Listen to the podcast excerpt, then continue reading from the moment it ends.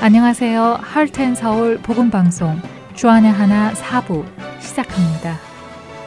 주안의 하나 사부는 스크루 테이프의 편지를 읽고 함께 나누는 책 읽는 그리스도인과 은혜의 설교, 성경의 인물들과 사건을 만나는 바이블 드라마가 준비되어 있습니다.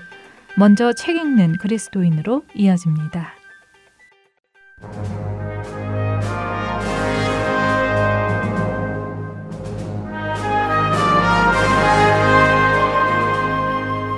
책 읽는 그리스도인 김희옥입니다. 여러분과 함께 C.S. 루이스의 책 스크루테이프의 편지를 나누고 있는데요. 이 책에는 두 악마가 등장합니다. 스크루테이프라는 경험이 많은 악마와 그의 조카이자 이제 막 악마로서 활동하게 된 초보 악마인 웜우드가 등장하죠. 베테랑 악마인 스크루테이프는 자신의 조카가 악마로서 잘 성장할 수 있도록 조언해주기 위해 편지를 씁니다. 그의 편지는 총 31통으로 그 편지가 바로 이 책의 제목 스크루 테이프의 편지입니다. 철저하게 악마의 입장에서 쓴 글이기에 반대로 생각해야 하는 것이 많죠. 예를 들어 책 속에 나오는 환자란 각각의 악마들이 맡고 있는 사람을 가리키고 원수는 예수 그리스도를 가리키죠. 자신들에게서 자꾸만 사람을 빼앗아 가니 원수는 예수님이고 그 예수님에게 빠져 있으니 환자라고 부르는 것이죠. 발칙한 상상이지만 적을 알고 나를 알면 승리한다는 말처럼 우리의 원수인 마귀의 입장에서 우리를 바라보는 것도 나쁘지는 않을 것 같습니다. 많은 것을 생각해 볼 수 있으니까요.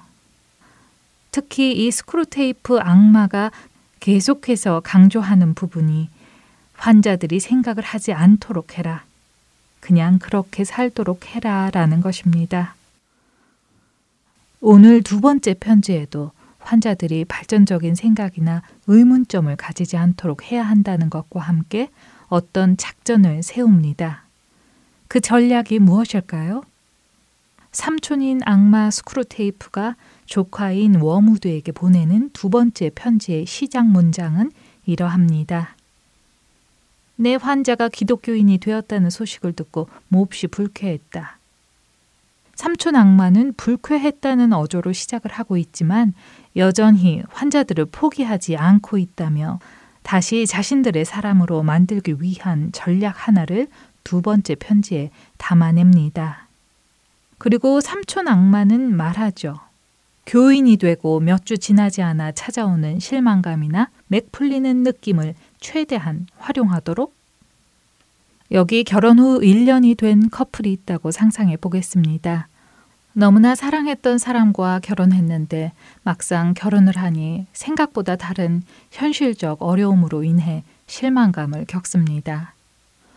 어렵게 취업에 성공한 청년이 있습니다. 몇 년간을 열심히 공부한 후 꿈에 그리던 직장에 들어갔는데 생각처럼 좋지 않은 것을 느꼈을 때 마주하는 실망감. 나의 노력이 물거품이 되거나 노력해도 되지 않거나 할 때 우리는 실망감을 느낍니다. 일상생활에서 이런 실망감을 느낀다면 교회 안에서는 어떨까요? 여러분은 누군가에게서 한 번쯤 들어봤을 것입니다. 직접적으로 아는 사람이 아니라 건너 건너 소식이었더라도 말입니다. 누구누구가 목사님께 실망해서 교회를 가지 않는데 김 집사가 박 권사에게 시험 들었대. 언덕 위에 있는 그 교회는 너무 분위기가 차갑고 건조하대. 지난달에 온 그 새신자 요즘 안 보이던데? 아, 그냥 자기가 생각한 교회 분위기가 아니었나 봐. 등등. 그런 얘기를 들었을 때 여러분의 반응은 어땠나요? 맞장구를 쳤습니까? 씁쓸히 웃어넘겨 버렸을 수도 있고요. 우리의 반응을 따져보자고 한 얘기는 아니었습니다. 단, 이러한 이야기가 오가는 중에 일어나는 실망감에 대해 그것을 사탄이 얼마나 요긴하게 사용하는지에 관해 말씀드리고자 합니다. 사탄은 여러 일상생활에서 오는 실망감도 건들지만 특히나 사람 사이에서 오는 실망감을 아주 요긴하게 사용합니다. 서로 사랑하라는 예수 그리스도의 가장 첫 번째 명령을 실망감이라는 것으로 파괴하고 싶어 합니다. 저 사람 때문에 시험 들게 하고, 이 사람 때문에 상처받게 하고, 저 사람 때문에 교회 옮기고 싶다고 하고, 이 사람 때문에 그 소모임에 나가지 않겠다고 합니다. 우리는 우리 안에 스스로 만든 고정된 이미지들을 가지고 있습니다. 교회나 성도에 관해서도 말이죠.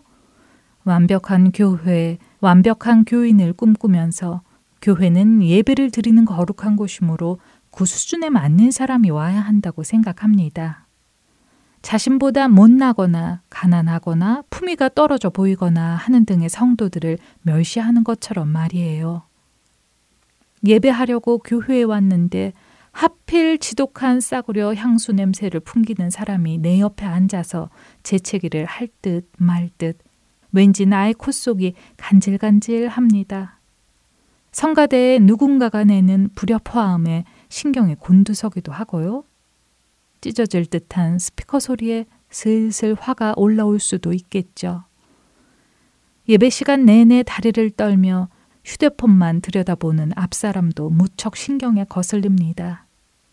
그러다 보면 예배를 받으실 하나님께 집중하지 못하고 하나님의 임재 속으로 들어가지 못하고 겉돌다가 몸이 건조한 마음으로 교회 문을 나서게 될지도 모릅니다. 교회도 교회 생활도 교회 성도들도 별반 다를 것이 없구나 실망하면서요. 삼촌 악마는 교인이 되고 몇 주 지나지 않아 찾아오는 실망감이나 맥 풀리는 느낌을 최대한 활용하도록 하라고 조카 악마에게 조언해 줍니다. 그리고 이어서 말하죠. 실망감이란 삶의 모든 부분에서 꿈으로만 간직해왔던 야심을 힘겨운 실천으로 옮길 때 나타나는 표시라고요.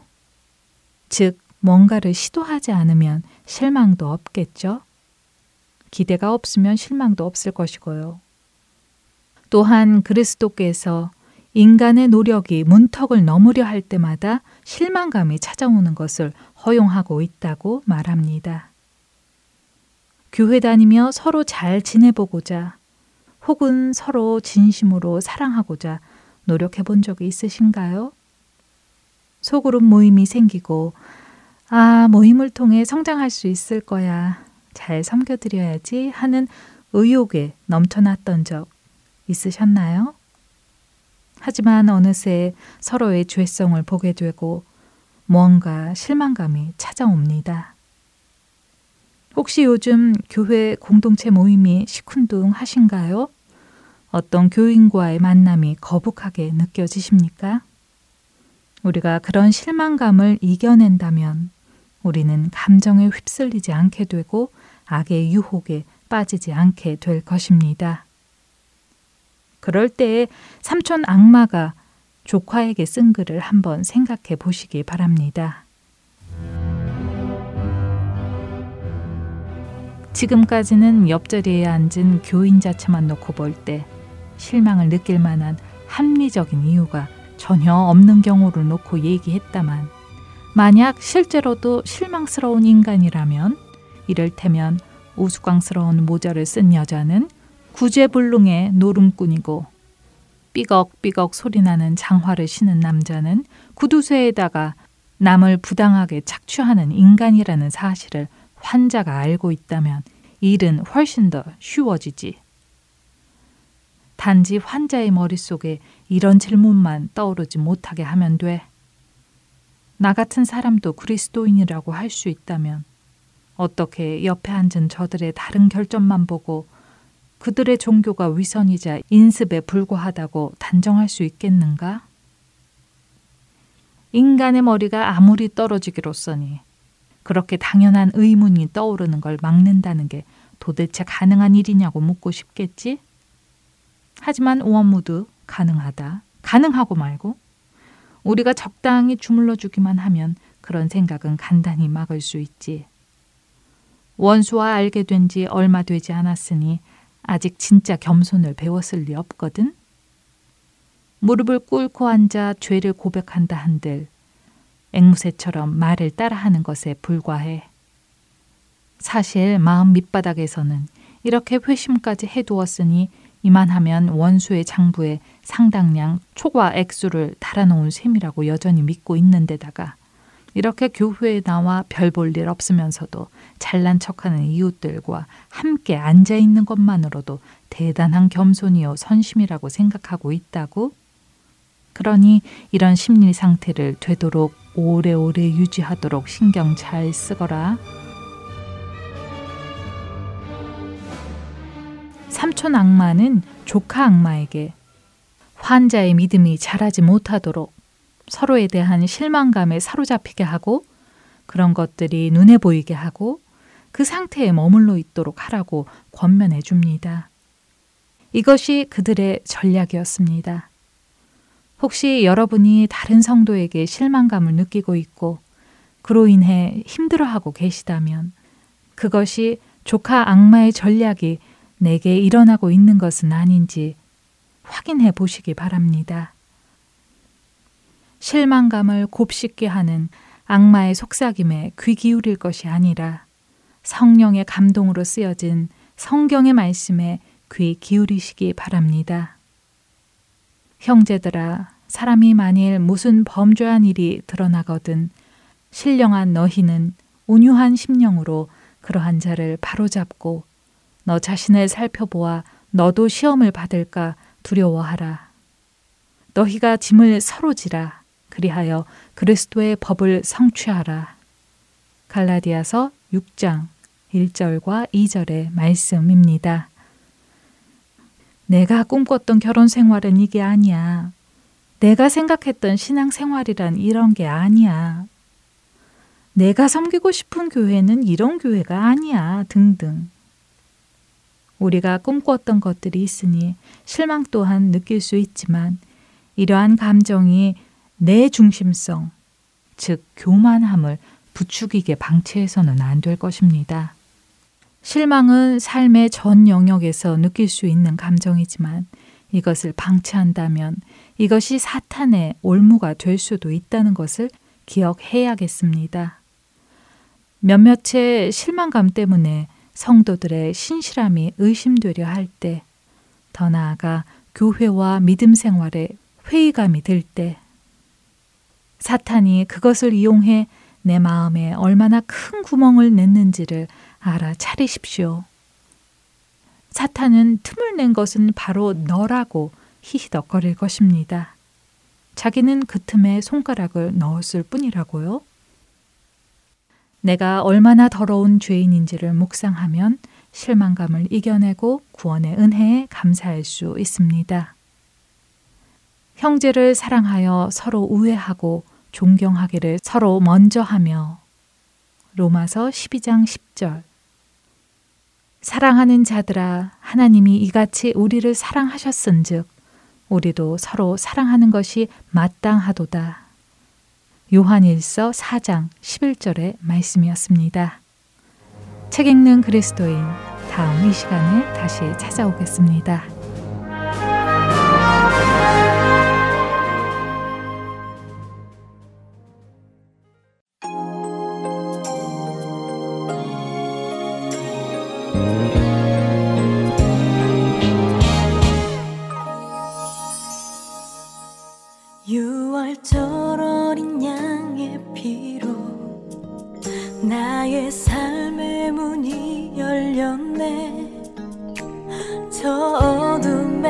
권세는 힘이 없네. 주 보혈의 능력으로 원수가 날 정죄할 때에도 난 의롭게 설 수 있네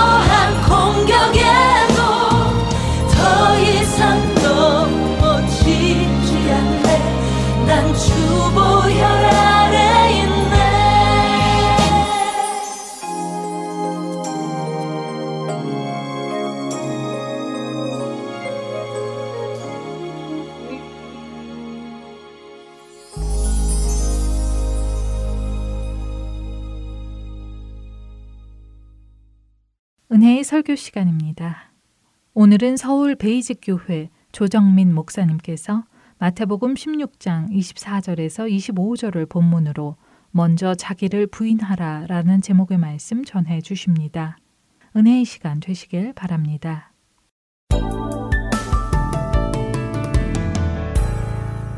네, 오늘 교회 주신 하나님의 말씀은 마태복음 16장 24절 25절.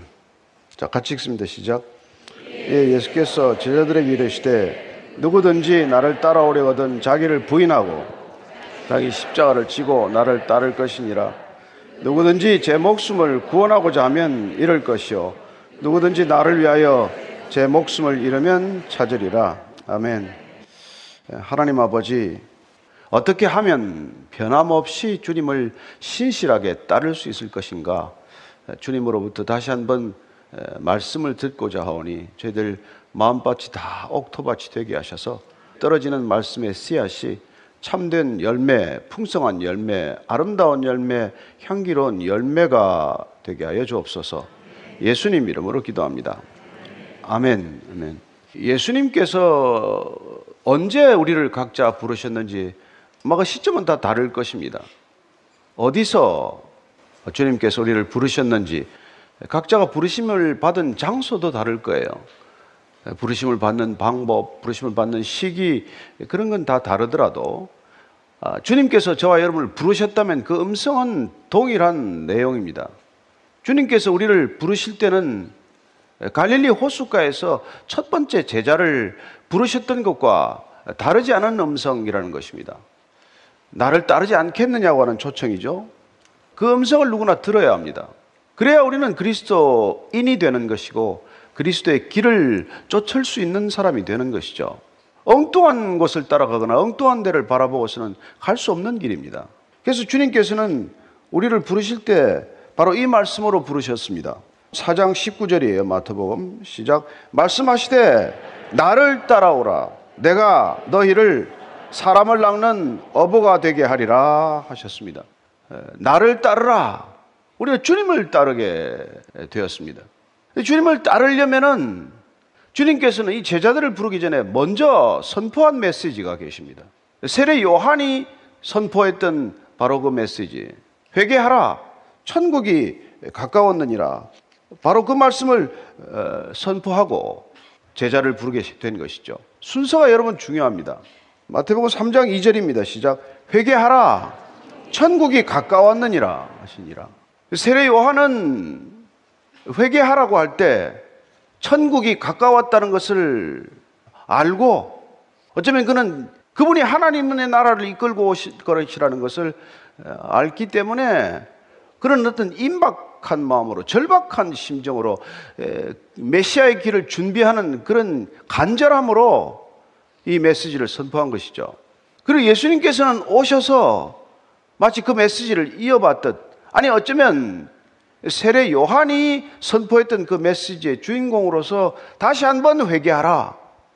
천국이 가까웠다고 선포하신 것입니다. 자, 키워드는 언제나 회개하라고 하는 것이죠. 회개하다는 것은 잘 그 뜻을 우리가 수없이 들어서 아는 대로 회심을 말하는 것입니다. 마음을 돌이키는 것이죠. 우리가 가던 길을 돌이키는 것입니다. 세상으로 줄다름치던 발걸음을 주님께로 돌이키는 것입니다. 날마다 짓던 죄악의 발걸음을 돌이켜서 하나님께로 돌아가겠다는 그런 마음의 결정이요. 의지의 결단을 뜻하는 것입니다. 따라서 우리가 돌이키지 않고는 회개하지 않고는 갈 수 없는 길이라는 것을 먼저 선포하셨던 셈이죠. 그리고 우리가 회개해야 될 가장 큰 이유를 주님께서는 천국이 바로 가까이 마치 문턱에 와 있는 것처럼 말씀하신 것이죠. 그렇습니다. 세례 요한은 오실 예수 그리스도가 오실 메시아가 곧 하나님의 나라라는 것을 선포한 셈이고 예수님께서는 그 세례 요한이 선포한 하나님의 나라가 이제 도래했다라는 뜻에서 회개하라고 하신 것입니다. 따라서 그 두 분께서 회개하라고 한 이 명령이야말로 하나님 나라가 바로 우리 눈앞에 마치 문 앞에 있듯이 이렇게 선명하게 다가온 것 자체가 이 소식을 전하는 게 바로 복음이라는 것입니다. 여러분, 복음은 회개하라 에서부터 시작이 돼요. 복음은 천국이 가까웠다로부터 시작이 됩니다. 그분께서 우리를 초청하는 초대장이기도 하고 우리가 선택의 가능성을 열어둔 것이 아니라 반드시 이 명령에 응해야 한다는 점에서 복음인 동시에 권리인 동시에 우리의 그리스도인의 의무이기도 하다는 것입니다. 따라서 우리가 신앙의 길이란 회심으로부터 시작되어야 한다는 것을 말씀하고 계신 것이죠. 돌이키지 않고 그분을 따를 수는 없는 것입니다. 그래서 예수님께서는 가장 먼저 오셔서 바로 이 제자들을 부르는 것으로부터 시작하지 않습니까? 그분은 갈릴리 호숫가에서 먼저 안드레와 베드로를 부르셨고 야고보와 요한을 부르셨습니다. 나를 따르라. 내가 너로 사람을 낚는 어부가 되게 하겠다. 그렇게 부르신 것이죠. 예수님이 부르실 때 그들은 어땠을까요? 그들은 각각 자기가 하는 일들이 있었어요. 배 손질, 그물을 손질하고 있거나, 자전 또 출항할 어, 어구를 다듬거나 하는 그런 일들을 하고 있는 현장에서 예수님께서 오셔서 나를 따르라고 했을 때 그들은 먼저 귀를 돌려야 해요. 고개를 돌려야 합니다. 어디서 이 말씀이 들리나? 그렇습니다. 복음이 들릴 때 우리는 반드시 먼저 고개를 돌려서 그 소리에 귀를 기울여야 한다는 것이죠. 그리고 나를 따르라고 했을 때 그들은 고개만 돌린 것이 아니라 시선을 돌린 것만이 아니라 몸을 돌려야 그분을 따르기 시작하는 것이죠. 마치 쇳가루가 자석에 끌리듯 그들은 무슨 쇳가루가 자석에 털쩍 붙듯이 예수님을 따르기 시작한 것을 볼 수 있습니다. 따라서 그들의 반응을 보면 첫 번째는 시선을 돌려야 한다는 것입니다. 늘 우리가 바라보는 것들에 사실 우리는 묶여 있는 것 아닙니까? 우리가 무엇을 바라보느냐에 따라서 우리의 시선이 가 있는 곳, 그곳에 우리의 마음도 가 있기 때문이죠. 따라서 회심을 위해서는 우리의 눈길, 우리의 시선이 어디를 주시하고 있는지를 우리 스스로 깨닫고 그 시선부터 돌려야 한다는 것입니다. 우리의 신앙의 첫 자리를 한번 점검해 보고 주님이 어떻게 우리를 부르셨는지, 우리가 그 부르심에 어떻게 응답했는지를 기억하고 있다면 먼저 우리는 시선이 반대로 바뀌었다는 것을 떠올리지 않을 수 없는 것이죠.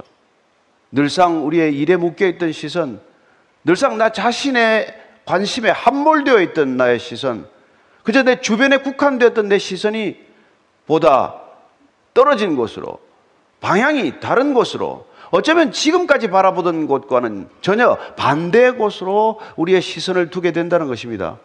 그렇습니다. 주님을 따른다는 것, 믿음이 우리 안에 잉태된다는 것. 그래서 그 믿음 사건은 우리의 눈을 들어서 다른 곳을 바라보게 하는 것이로부터 시작이 되는 것이죠. 눈만 돌아갑니까? 우리의 몸이 그 시선을 따라 돌아가야 한다는 것입니다. 우리의 몸이 그 시선만 돌리는 것으로 끝나는 것이 아니라 몸이 그 길을 따라가야 한다는 것이죠. 그래서 예수님께서는 이 제자들이 정말 그 몸을 다 돌려서 따라왔을까요? 겉으로는 그렇게 됐죠. 정말 따르라고 했더니 그들은 즉시 순종했습니다. 베드로와 안드레도 바로 그물을 버려 두고 뒤를 따랐다고 되어 있어요. 야고보 요한도 아버지와 배를 버려 두고 배를 뒤로 하고 그들은 예수님을 쫓아갔습니다. 쉬운 결정이 아니죠. 고개만 돌린 것도 아니고 시선만 돌린 것도 아니고 온 몸을 돌려서 지금까지 바라보던 배와 갈릴리 호수를 이제는 뒤로 해서 그들은 예수님을 바라보며 예수님과 함께 다른 곳으로 그 몸을 이동시킨 건 분명하지만 그러나 과연 그들이 진심으로 회심했느냐? 진심으로 회개했느냐? 그 기록에 대해서 사복음서는 그 회심이 미흡했다는 것을 곳곳에서 기록해 두고 있습니다. 마치 우리가 좋은 신앙인 것 같지만 그냥 남몰래 안 지어야 할 죄를 여전히 짓고 여전히 주님을 따르면 된다고 하면서도 헐기들깃 세상에 더 많은 시선을 두고 우리가 성경도 보고 찬송도 부르지만 그러나 실제 우리가 보고 듣고 우리가 말하는 것은 그 세상 사람들과 큰 차이가 없이 따라가는 이 모습을 제자들은 안 보였을까요? 저는 우리가 복음서를 읽어보면 읽어볼수록 제자들이 예수님 곁에 있지만 예수님을 따르고 있지만 그 발걸음은 바로 예수님 곁을 부지런히 따르고 있지만 그러나 그 마음은 여전히 세상 속을 향하고 있었다는 것을 알 수 있습니다. 예수님께서 어느 날 결정을 한 것이죠. 예수님은 그들이 따라오는 그 동기나 목적을 모르셨겠습니까? 예수님께서는 그들이 나를 따르라고 했을 때 좌석에 붙듯 그렇게 덜썩 붙였지만 이들이 정말로 따라오는 이유와 목적이 뭔지를 모르셨겠습니까? 속으셨겠습니까? 아니면은 때를 두고 이들에게 다시 한번 가르칠 기회를 기다리고 계셨겠습니까? 어느 쪽이라고 생각을 하세요? 우리는 마태복음 16장에 보면 예수님께서 그 때를 기다리셨다는 것을 알 수 있습니다. 제자들이 완벽해서 따라오는 것도 아니요. 그 동기가 순전해서 따라오는 것도 아니요. 이제는 그 마음에 진정한 회심이 일어나서 따르고 있는 것이 아니라는 것을 주님은 누구보다 잘 아셨기 때문에 이제 그들에게 진정으로 회심해야 될 시점, 이제는 더 이상 미루지 않고 온전히 주님을 향해야 할 그 때를 보고 계셨기 때문에 예수님께서는 오늘 우리가 읽은 이 마태복음 16장의 두 절 말씀, 복음서에 다 기록이 되어 있는 말씀이에요. 모든 제자들이 기록할 때 이 기록이 어떻게 빠질 수 있겠습니까? 이 마태복음에서는 이 말씀을 하실 기회를 엿보시다가 유대 땅을 떠났어요. 이스라엘을 떠난 겁니다. 가이샤라 빌립보라고 하는 곳까지 제자들을 데리고 멀리 간 거예요. 갈릴리에서 느슨하게 그러면 닷새, 엿새 걸음으로 올라가야 가이사라 빌립보 이러는 곳입니다. 이것은 이스라엘 땅이 아니에요. 황제의 땅이에요. 가이사라의 이름이 붙은 곳입니다. 이곳에서 제자들과 다시 한번 대화하는 것이죠. 그리고 우리 잘 아는 대로 베드로의 입술을 통해서 주는 그리스도시요 살아계신 하나님의 아들이라는 고백을 스스로 하게 하고 또 듣게 하십니다. 많은 제자들 그 말을 같이 들었습니다. 그래서 그 때가 이르렀음을 아시고 오늘 주님께서는 이제 말씀하시는 것이죠. 그래서 우리가 이 앞에 보면은 예수님께서 어떻게 해서 이 말씀을 하시게 되었는지를 우리가 한 번 더 다시 보겠습니다. 마태복음 16장 우리가 오늘 읽은 본문 앞에 21절부터 23절까지입니다. 이때로부터 예수 그리스도께서 자기가 예루살렘에 올라가 장로들과 대제사장들과 서기관들에게 많은 고난을 받고 죽임을 당하고 제3일에 살아나야 할 것을 제자들에게 비로소 나타내시니 베드로가 예수를 붙들고 항변하여 이르되 주여 그리 마옵소서. 이 일이 결코 죽게 미치지 아니하리이다. 예수께서 돌이키시며 베드로에게 이르시되 사탄아 내 뒤로 물러가라. 너는 나를 넘어지게 하는 자로다. 내가 하나님의 일을 생각하지 아니하고 도리어 사람의 생각을 일을 생각하는구나 베드로가 그렇게 놀라운 대답을 했고 정말 그건 사람의 대답이 아니라 하나님께서 알게 하신 정말 그런 대답이라는 것을 일러주셨지만은 그 말을 듣고 나서 예수님께서는 아 드디어 십자가를 내가 제한다. 이제 예루살렘으로 올라갈 터인데 예루살렘으로 올라가게 되면 내가 많은 고난을 받고 십자가에서 죽음을 맞아야 하고 그리고 사흘 뒤에 부활해야 된다. 까지 얘기했더니 베드로가 다시 즉시 예수님을 꾸짖듯 책망하듯 아닙니다 주님. 그런 일은 없습니다. 예수님께서 정말 단호하게 다시 즉시 베드로를 꾸짖습니다 사탄아 내 뒤로 물러가라. 내가 하나님의 일을 생각하지 않고 사람의 일을 생각하기 때문에 그런 얘기를 하는 거야. 우리는 얼마나 많은 경우 하나님의 일을 생각하지 않고 사람의 일 주님의 말씀을 생각하지 않고 내 생각, 내 일 때문에 우리는 말을 하고 있는 것입니까? 얼마나 예수님을 생각하는 듯한 그런 행동과 그런 말이었지만 예수님께서는 그게 하나님을 생각하지 않고 사람을 생각할 때 내뱉는 말이라는 거예요. 그리고 주님께서는 오늘 우리가 읽은 이 말씀을 목 박듯이 한 번 더 확연하게 말씀을 해 주시는 것이죠.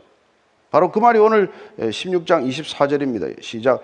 이에 예수께서 제자들에게 이르시되 누구든지 나를 따라오려거든 자기를 부인하고 자기 십자가를 지고 나를 따를 것이니라. 베드로만 야단친 게 아니에요, 사실은. 베드로는 속에 있는 말을 정말 멋있게 포장해서 아니 예수님 지금 얼마나 사역하셨다고 떠난단 말입니까? 고작 3년 하고 나서 뭘 하셨다고 지금 떠난다는 겁니까? 우리가 절대 그렇게 내버려 두지 않겠습니다. 그건 베드로의 마음만이 아니잖아요. 제자들이 지금 다 그런 한결같은 마음이란 말이에요. 그래서 예수님께서는 제자들에게 오늘 누구든지 너희들 열둘 중에 누구든지 나를 따라오려거든 아, 지금까지 안 따라왔습니까? 줄곧 따라오지 않았습니까? 그러나 진실로 너희들이 마음을 돌이켜 정말 회심해서 참된 회심자가 되어서 나를 따라오려거든 자기를 부인하라. 그리고 자기 십자가를 지고 나를 쫓으라. 이렇게 말씀하시는 것이죠. 따라서 회개하라, 돌이키라, 회심하라로부터 시작된 그분의 메시지. 나를 따르라. 고개를 돌리고 몸을 돌리고 시선을 돌려서 나를 따르는 것. 회심의 구체적인 행동이 주님을 따르는 것. 그렇게 주님을 따르려면은 오늘 주님께서는 한 걸음 더 나아가서 분명하게 한 트럭 가감 없이 자기를 부인하는 것으로 시작이 되는다, 안 되는 것입니다. 주님을 따른다는 것은 자기를 부인하는 데서 비롯되어야 한다는 것입니다. 회심의 당연한 결과는 자기를 부인하는 것이라고 말씀하십니다. 자기를 부인한다는 게 뭡니까? 이 부인한다는 말의 원래 뜻은 포기한다는 거예요. 자기를 부인하라. 자기를 포기하라는 거예요. 누가 포기하기 위해서 이 길을 갑니까? 포기한다는 것은 내 걸 내 것으로 말하지 않는 거예요. 따라서 부인하다는 것은 포기하다는 것이고 부인하다는 것은 내 것을 내 것이라고 주장하지 않다는 뜻입니다. 이거 내 거 아닙니까? 내 몸도 이고 내 옷 입고 있는 거 아닙니까? 자기를 부인한다는 것은 이게 내 몸이 아니다. 걸치고 있는 거 다 이게 내 거 아니다. 이렇게 말하는 거란 말이에요. 그게 자기 부인이에요. 3년 동안 따라다닌 제자들, 지금까지 줄곧 예수님을 돕고 예수님을 시중을 들고 예수님과 함께 따라온 제자들에게 결정적인 시기가 이르렀기 때문에 한 번 쐐기를 박듯 지금 베드로가 왜 이런 말을 하는지 아니? 주님 십자가를 지면 안 됩니다. 이런 일을 왜 이런 걸 지금 얘기하고 있는지 너희들 도대체 짐작이나 하겠니? 내 속에 내 자신이 부인되지 않았기에 그런 말을 하고 있는 거야. 이런 얘기를 하고 있는 거란 말이에요. 듣기에 얼마나 좋습니까? 듣기에 얼마나 충성스럽습니까? 그러나 예수님께서는 자기가 부인되지 않은 말을 그냥 내어버려 두지 않고 이 자리에서 오늘 분명하게 말씀하시는 것입니다. 자기를 부인하라. 넌 아직도 너희 자신이 포기가 되지 않았구나. 넌 아직도 내 것을 내 것이라고 주장하고 있는 거구나. 내가 나를 걱정한다고? 아니, 넌 너를 걱정하고 있는 거야. 예수님은 자기 부인을 통해서 이 땅에 오셨습니다. 성육신은 자기 부정의 시작입니다. 그거는 하늘 영광을 버리고 빌립보스에서 말한 것처럼 이 땅에 충격적인 하향성의 삶을 택하셨습니다. 결정하셨습니다. 그렇습니다. 하늘에서 이 땅을 온다는 것은 철저한 자기 부인으로 시작된 발걸음이에요. 따라서 그분은 지금 자기 십자가를 지고 나를 쫓으라고 하지만 제자들이 지금부터 십자가를 지고 어떻게 따라갑니까? 십자가를 하나씩 지어놓으면 그 무게를 이기고 갈 수 있습니까? 못 걸어갈 것 아니겠어요? 근데 왜 십자가를 지고 나를 쫓으라고 그러십니까? 그럼 예수님 지금 십자가를 지금 지고 가고 있습니까? 본인도 안 지고 가면서 그 제자들에게만 지라고 하는 겁니까? 따라서 우리는 곰곰이 이 말씀을 깊이 생각해 보면 자기를 부인하라는 말씀과 십자가를 지라는 것은 두 가지 다른 것이 아니라는 것을 우리는 알 수 있습니다. 그리고 그분은 유독 예루살렘에 올라가서 십자가를 진 것이 아니라 그분은 이 땅에 내려오면서부터 십자가를 지고 오셨다는 것을 우리는 알 수 있는 것이죠. 성육신의 말로 철저한 자기 부인이요. 자기 부인 곧 그 자체가 십자가를 지는 것이다. 라는 것을 동일한 선상에 두고 이분은 말씀하고 계신 것이죠. 그럼 그런 말씀을 들은 제자들이 이 순간 이후로 철저한 회심이 되었겠습니까? 그렇지 않습니다. 회심의 문제는 그렇게 간단한 문제가 아닙니다. 거듭난다는 건 그렇게 간단한 문제가 아니란 말이에요. 니고데모조차도 이스라엘의 모든 백성들과 율법학자들과 서기관들과 제사장들과 그 모든 랍비들이 다 회심, 회개하라는 말씀, 명령의 대상에 속하는 말이라는 말이에요. 아니, 그들은 죄, 죄가 많은 백성들, 이방인들에게 그게 적용된다고 생각했던 사람들이죠. 그러나 정작 예수님께서는 니고데모를 만나면서부터 내가 물과 성령으로 거듭나야 하겠구나. 그렇습니다. 거듭나는 것으로부터 시작하라는 것과 회심하라는 것부터 시작하라는 것은 그것 또한 다르지 않다는 것입니다. 그래서 마가복음 10장 37절 말씀을 보면은 이 제자들이 이 말을 듣고도 전혀 회심하지 않았다는 것을 알 수 있습니다. 마가복음 10장 37절입니다. 시작. 여짜오되 주의 영광 중에서 우리를 하나는 주의 우편에 하나는 좌편에 앉게 하여 주옵소서. 이게 지금 이 말씀이 다 끝나고 나서 예루살렘 올라가는 도중에 보면은 또 야고보와 요한 둘이서 지금 예수님한테 또 로비를 시작한 거예요. 근데 마태복음 앞에를 보면은 이 둘이가 그냥 나선 게 아니라 어머니 세배대 안에 어머니를 동원해서 치맛바람을 일으킨 것을 알 수 있습니다. 그래서 그 둘만 이런 이 지금 예수님한테 로비를 한 게 아니라 어머니까지 동원한 사실을 알고 열 제자들이 얼마나 화가 머리 끝까지 났겠어요. 이게 지금 십자가를 지고 올라간다는데 그 뒤를 따라가는 제자들이 하고 있는 모습이라는 거예요. 그래서 예수님께서 이렇게 말씀하십니다. 42절에서 44절까지입니다. 시작. 예수께서 불러다가 이르시되 이방인의 집권자들이 그들을 임의로 주관하고 그 고관들이 그들에게 권세를 부리는 줄을 너희가 알거니와 너희 중에는 그렇지 않을지니 너희 중에 누구든지 크고자 하는 자는 너희를 섬기는 자가 되고 너희 중에 누구든지 어뜸이 되고자 하는 자는 모든 사람의 종이 되어야 하리라. 결국 누가 더 큰 지를 다투는 제자들 앞에서 예수님께서 정말 크고 싶으냐? 정말 첫째가 되고 싶으냐? 그러면 꼴찌가 제발 좀 되어라. 그런 얘기를 하는 것이죠. 꼴찌 하고 싶지 않죠. 아, 뭐 꼬리가 되지 말고 머리가 되게 해주소서. 그게 기도 제목 1번 아닙니까? 왜, 왜 그런 기도를 하겠어요? 아, 우리가 회심이 안 되니까. 우리가 자기 부인하고 이 길 가는 사람이 없으니까. 여러분, 기독교를 비난하는 사람들 중에 대부분의 그 논지를 보면요. 아, 기독교는 전 심하다. 자기 부인을 너무한다. 나는 싫다. 그렇게 해서 기독교를 욕하는 사람 아무도 없습니다. 기독교는 유독 자기 주장, 자기 확신, 자기 성취욕이 강한 사람들이다. 이것 때문에 비난하고 가까이 하지 않으려고 하는 거지. 아니, 왜 저렇게 그리스도인들은 자기 부인을 많이 하나? 왜 날마다 저렇게 자기 부정을 하고 사나? 아, 꼴불견이다. 그러지 않는단 말이에요. 우리는 주님을 따라가는 게 아니란 말이에요. 주님을 따라간다고 이렇게 많이 모이지 않습니다. 세상을 따라가기 위해서 이렇게 모인 거예요. 그 주님 눈에 교회라고 하겠습니까? 우리만 교회라고 착각하는 것이죠. 정말 주님을 따라가지 않으면 우리는 정말 예수님 앞에 서지 못한다는 것을 주님한테 주님께서 말씀하시는 것이죠. 근데 베드로가 뭐 끝까지 큰 소리를 치지 않습니까? 마지막 십지기 전날 밤에 십자가 치기 전날 밤에 성 만찬하는 자리에서도 또 이런 일이 있지 않습니까? 그래서 예수님께서 이렇게 얘기했어요. 야, 이 식탁에서 내게 손을 넣는 자가 나를 배신하래. 나를 팔자가 여기 그 손이 있다 그래요. 그 자기들끼리 주님 나는 아니죠. 누구야 누가 누가 예수님 판되는 거야. 이런 얘기가 이제 오고 갔어요. 그 일이 있은 후에 그 최후의 순간 지금 최후의 만찬장에서 그 일이 있고 난 뒤에 누가는 어이없다는 듯이 이 사실을 또한 기록하고 있는 거예요. 그게 누가복음 22장 24절입니다. 시작. 또 그들 사이에 그중 누가 크냐 하는 다툼이 난지라. 아니 이제 손 놓고 예수님께서 누가 나를 팔 거야. 라고 이야기를 했는데 그걸 누가 이거 판단 말이야. 어느 놈이지? 뭐 이러고 시비를 벌이다가 또 그게 결국은 나중에 누가 더 큰지를 다투는 싸움이 되고 말았다는 거예요. 이해가 되십니까? 아니 3년씩 따라다니고 어떻게 이렇게 이럴 수가 있어요? 아니 내일 지금 시, 지금 십자가가 목전에 왔는데 내가 이제 대제사장들에게 고난을 받고 내가 십자가에 못 박히고 그리고 사흘 뒤에 내가 다시 살아나야 되리라 이런 말을 세 번 네 번 듣고도 이렇게 다투 다툴 수 있습니까?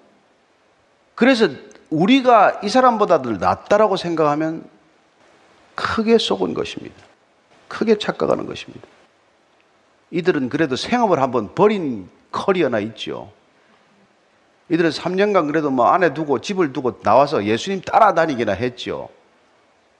그러고서도 다툴 수 있다는 것. 그러고서도 누가 큰지를 다툴 수 있다는 것. 그러고서도 누가 예수님 옆에 오른쪽에 앉을 거냐, 왼쪽에 앉을 것이냐를 가지고 서로 힘겨루기를 할 수 있다는 것. 그게 놀라운 진실이라는 것입니다. 그래서 예수님께서 이 말씀을 하세요. 베드로를 특별히 주목한 것 같아요. 베드로가 늘 수석 제자의 이걸 자임하고 있기 때문에 그래서 베드로야 사단이 밀가부르듯 하기 때문에 내가 내가 시험에 들지 않도록 내가 기도했다 기도했다 내가 너를 위해 기도하는 거야. 근데 약간 베드로가 좀 불쾌했던 모양이에요. 왜 나를 위해서 기도하시고 내가 사탄에게 질 것 같습니까? 그러고서 이렇게 말해요. 33절 34절입니다. 시작. 그가 말하되 주여 내가 주와 함께 오게도 죽는 데에도 가기를 각오하였나이다. 이르시되 베드로야 내가 내게 말하노니 오늘 닭 울기 전에 내가 세 번 나를 모른다고 부인하리라. 예, 오게 가겠습니다. 내가 죽는 데까지 따라가겠습니다. 십자가 치면 거기까지 따라가겠습니다. 이렇게 큰 소리를 치는 게 베드로의 지금 거짓말입니까? 거짓말은 아니에요. 이를 마음의 생각은 있어요. 그러나 그게 지켜지냔 말이에요. 우리는 우리의 의지로 신앙생활이 가능합니까? 저와 여러분 누구도 우리의 의지로 신앙생활이 가능한 사람은 없어요.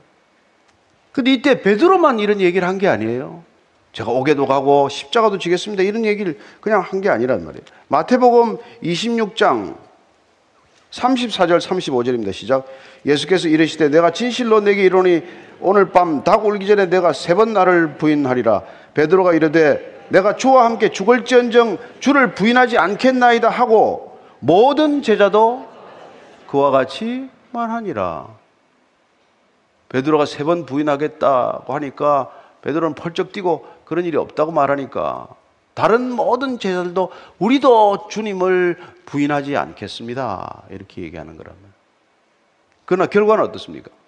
주님을 부인하지 않겠다고 주님 앞에서 약속하고 서원한 이 제자들이 결국은 주님을 부인하고 만단 말이에요. 시차만 조금씩 달라요. 가론 유다는 조금 일찍 주님을 부인하고 은 30을 받고 팔러 나갔습니다. 베드로는 조금 일찍 가야바 집에서 예수님을 세 번씩 부인하는 사건이 일어나고야 맙니다. 다른 제자들은 십자가 형장에서 예수님을 부인하고 자기의 신분을 감추고야 맙니다. 모두 다 예수님을 부인하고 만 것이죠. 그렇습니다. 무엇 때문에 이런 일이 일어났을까요? 자기가 부인되지 않았기 때문이죠. 따라서 우리는 신앙의 길이란 자기 부인의 길과 예수 부인의 길이 날마다 어쩌면 매 순간 우리 앞에 놓여져 있다는 것을 알게 됩니다. 우리가 순간순간 자기를 부인하지 않으면 우리는 순간순간 자기가 부인하지 않은 만큼 예수님을 부인하고 있다는 것을 기억해야 한다는 것입니다. 내가 부인되지 않는 만큼 예수를 부인하고 있다는 것입니다. 그래서 예수님께서는 너희들이 아무리 주의 일을 한다고 많은 일을 한다고 하더라도 주께서 권능을 주셔서 귀신을 쫓았고 주의 일을 했다고 말하더라도 도무지 내가 너희들을 알지 못한다. 그렇게 말씀하시는 것이죠. 무슨 얘기 아닙니까? 그러나 예수님께서는 이걸 미리 다 알려주셨어요. 너희들이 결국 너 자신을 부인하지 않으면 나를 부인하게 될 것이고 나를 부인하게 되면은 나도 너희들을 부인할 것이라고 미리 말씀해 주셨다는 것입니다. 주님께서 그 말씀을 안 했다면 모르지만 주님께서는 그 말씀을 다 하셨단 말이에요. 따라서 우리는 내가 지금 주님을 부인하고 있는지 나 자신을 부인하고 있는지 그 싸움이 우리 안에서의 회심의 능력과 회심의 모습을 드러내는 것이고 우리가 진정으로 돌이킨 사람인지 아니면 돌이킨 흉내만 내고 있는 건지 아니면 내가 돌이켰다고 착각하고 살아가는 건지를 우리 자신이 점검해야 한다는 것입니다.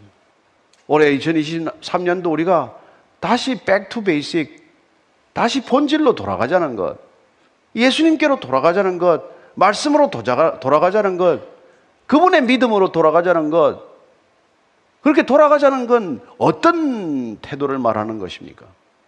주님의 말씀을 말씀대로 인정하지 않으면 주님께서 너희들은 도무지 내 말을 듣고 불법을 행하는 자들이라고 말씀하셨고 너희들이 불법을 행한다면 나도 너희를 모른다고 할 것이라고 하셨기 때문에 그분이 안다고 하는 제자의 길을 가려면 어떻게 해야 갈 수 있냐? 우리가 어떻게 해야 이 시대 진정한 교회가 될 수 있나? 어떻게 이 교회가 예수님 마음에 합당한 교회가 될 수 있나? 그 고민을 위해서 우리는 다시 이 자리에 모인 것이고 올 한해 주님을 더 신실하게 따르기 위해서는 어디서부터 시작해야 할 것인가? 어디서 우리 신앙의 단추가 또 잘못 끼었나? 이걸 솔직히 우리가 돌아볼 수밖에 없는 것 아니겠어요? 그래서 오늘날 수많은 교회가 있지만 수많은 그리스도인들이 있지만 올해뿐만 아니라 뭐 지난 2022년뿐만 아니라 해마다 수많은 순교자들을 내고 있고 진정한 그리스도인들이 있지만 그러나 수많은 자유민주주의 국가 종교의 자유가 있고 마음대로 우리가 복음을 전할 수 있고 우리가 찬양하고 우리가 예배드려도 아무 문제가 없는 이곳에서 이런 곳에서 우리는 진실로 예수님을 제대로 따르고 있나? 이런 고민을 다시 한번 치열하게 해보지 않으면 우리의 종교는 날마다 종교성에 힘입어서 늘 스스로를 포장하고 스스로를 위선하는데 익숙한 존재가 될 수밖에 없지 않겠습니까? 따라서 예수님께서 오늘 우리가 했던 이 말씀을 다시 한번 기억하면서 우리가 결코 그런 실수를 되풀이하지 않게 되기를 바랍니다.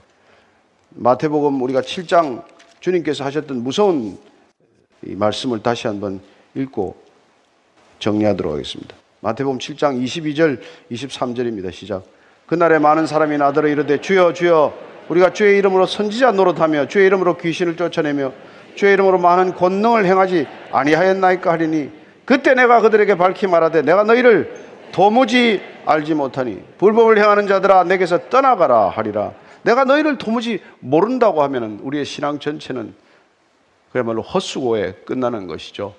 저는 여러분들의 열심이 헛수고가 되지 않기를 바랍니다. 우리의 이 열심이 헛수고가 되지 않기를 바랍니다. 저도 무척 수고를 많이 한 것 같은데 이게 무슨 소용이 있느냐는 생각을 하게 되면 이게 무섭고 두려운 말씀으로 받아들여져야 한다는 것입니다. 과연 우리는 정말 철저한 회심으로 이 길을 시작한 것인가? 우리는 날마다 자기를 부인하고 있는 것인가? 얼마나 바, 바울이 자기 부인이 안 됐으면은 날마다 나는 죽노라. 날마다 자기 십자가를 졌다고 고백하겠습니까? 왜 날마다 집니까? 주님께서 우리에게 왜 일용할 양식을 구하라고 하십니까? 우리의 신앙은 고작 하루분이기 때문입니다. 아침에 일어나 저녁까지 자기 부인이 되면 그날 하루 잘 산 것이고, 그날 좋은 신앙인으로 그날 살아낸 것이고, 우리가 하루 신앙 그 다 못 지키면 중간중간 또 넘어지는 존재가 되겠죠. 그러나 주님께서는 우리에게 이 약속 지키게 하는 약속이 되게 하기 위하여 결코 우리에게만 내버려 두지 않고 돌이키라. 그리고 어, 자기를 부인하라. 그리고 자기를 십자가를 지고 나를 쫓으라는 게 너희들 힘으로 안 된다는 걸 내가 알기 때문에 예, 몇 날이 본대어 내가 내게 성령을 보내줄 것인데 성령이 오면 이제는 성령님이 내 안에서 내 소욕을 걸어서고 내 육신의 정욕을 거스르고 너를 부인할 수 있게 도와줄 것이다. 그렇습니다. 성령 충만이란 궁극적으로 무엇입니까? 육신의 소욕과 성령의 소욕이 서로 상반됨으로써 우리 육신의 정욕을 꺾어내는 놀라운 힘이 능력이 우리 안에 상조하는 능력이 되는 것이죠. 그래야 우리는 성령 충만을 통해서 날마다 자기를 부인하는 능력을 갖게 될 줄로 믿습니다. 올 한 해 성령 충만하게 시작하게 되시기를 축원합니다. 그리하여 날마다 자기가 부인되는 참된 신앙의 길 걷기를 원합니다. 그리하여 주님 말씀대로 제 십자가를 지고 주님을 따르는 신실하고 진실한 제자도의 길 걷는 저와 여러분 되기를 축원합니다.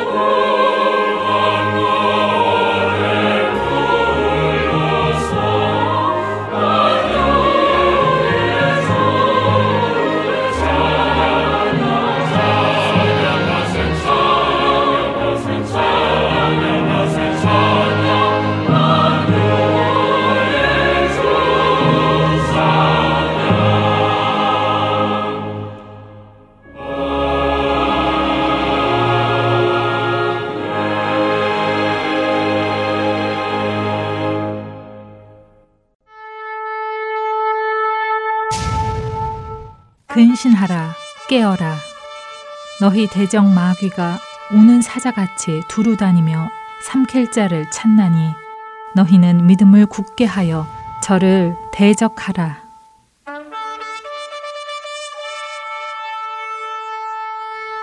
세상은 점점 어둠 속으로 들어갑니다. 자다가 깰 때가 됐습니다. 할텐 서울 복음 방송은 잠자는 우리의 영혼을 깨웁니다. 이 사역을 위해 여러분의 기도와 후원이 필요합니다. 이 사역에 동역하고자 하시는 분들은 할텐 서울 복음 선교회 전화 602-866-8999번이나 카카오톡으로 연락 주시기 바랍니다.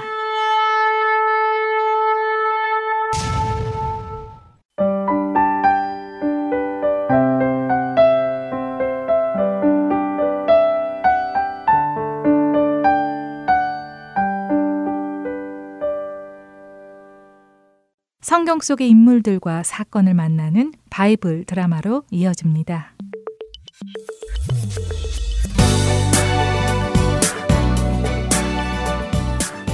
애청자 여러분 안녕하세요.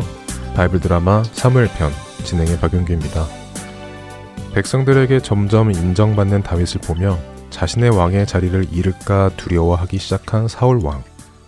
그는 하나님께서 이미 자신을 버리셨고 다른 왕을 세워 이 나라를 통치하겠다고 하신 말씀을 거부하고 자신의 왕권을 지키려 합니다. 음, 다윗, 저 녀석, 내가 호랑이 새끼를 키웠구만. 어떻게 한다? 어떻게 해야 저놈이 나의 왕권을 차지하지 못하도록 할 수 있을까? 어, 그래. 그거 좋겠군. 하하, 난 역시 똑똑해. 사울은 무언가 생각을 하더니 갑자기 다윗을 불러들입니다. 사울 왕의 호출을 받고 천부장 다윗이 들어오지요. 네, 사울 왕이시여. 부르셨습니까? 오, 나의 사랑하는 천부장 다윗 장군. 어서 오너라. 나는 자네가 정말 뛰어난 장군인 것을 잘 알지.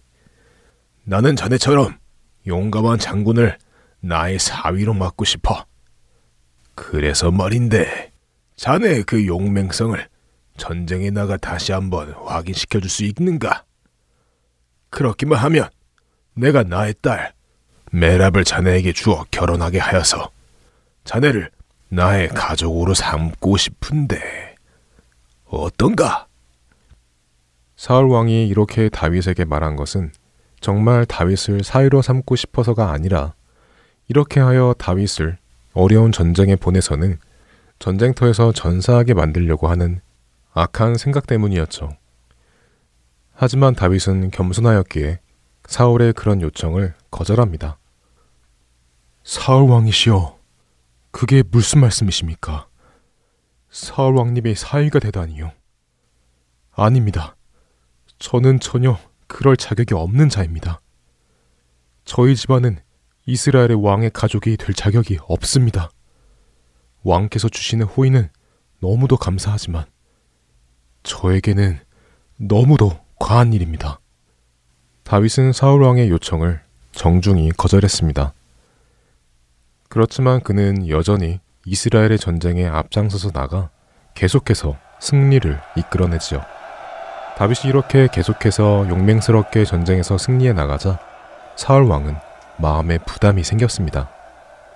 아니, 저 녀석 죽지도 않고 어떻게 매번 저렇게 승리를 할 수 있지? 안 되겠구나.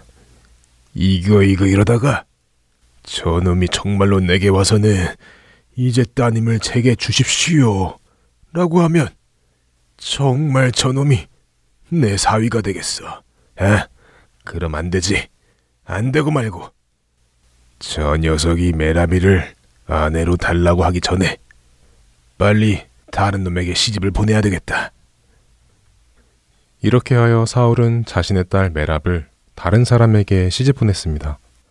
사울은 처음 블레셋의 골리앗을 죽이는 사람에게 자신의 딸을 주겠다고 한 약속도 지키지 않았고 이번에 메랍을 주겠다고 구체적으로 한 약속도 지키지 않았죠. 사울은 점점 더 악한 모습으로 변해갔습니다. 그런데 사울의 딸 중에는 미갈이라는 딸이 있었습니다. 미갈은 다윗의 용맹한 모습에 그를 사랑하기 시작했죠. 이 사실을 알게 된 사울 왕은 미갈을 이용하여 또 한 번 다윗을 위험한 전쟁에 내보내려고 합니다. 이것 보게, 다윗. 지난번 우리 딸 메라비든 말이야. 그 녀석이 다른 남자를 사랑해서 어쩔 수 없이 내가 다른 남자에게 시집을 보냈네. 거 뭐 어떻게 하겠나? 사랑하는 사람이 있다는데 말이야. 그런데 내 딸 중에 아주 예쁜 미갈이 있는데, 아, 이 녀석이 자네를 사랑한다고 하네. 어떤가? 다시 한번 자네의 용맹성을 좀 보여주고 나의 사위가 돼보지 않겠나? 다윗은 전에 사울의 딸 미갈을 몇 번 본 적이 있기에 미갈에게 호감을 가지고 있었습니다. 그러나 여전히 자신은 왕의 사위가 될 자격이 없다고 생각했죠. 그런 다윗의 마음을 바꾸기 위해 사울은 또다시 계략을 짭니다. 자신의 신하들을 시켜서 다윗을 부추기라고 했지요. 이것 보시오, 장관들. 당신들은 조용히 다윗을 찾아가서 내가 다윗을 잘 맡기고 당신들도 다윗을 좋아하니 왕의 사이가 되어 이 나라를 다스릴 사람이 되면 얼마나 좋겠느냐고 이야기를 좀 해주시오. 아니, 당신들도 그렇게 되는 것이 좋지 않겠소?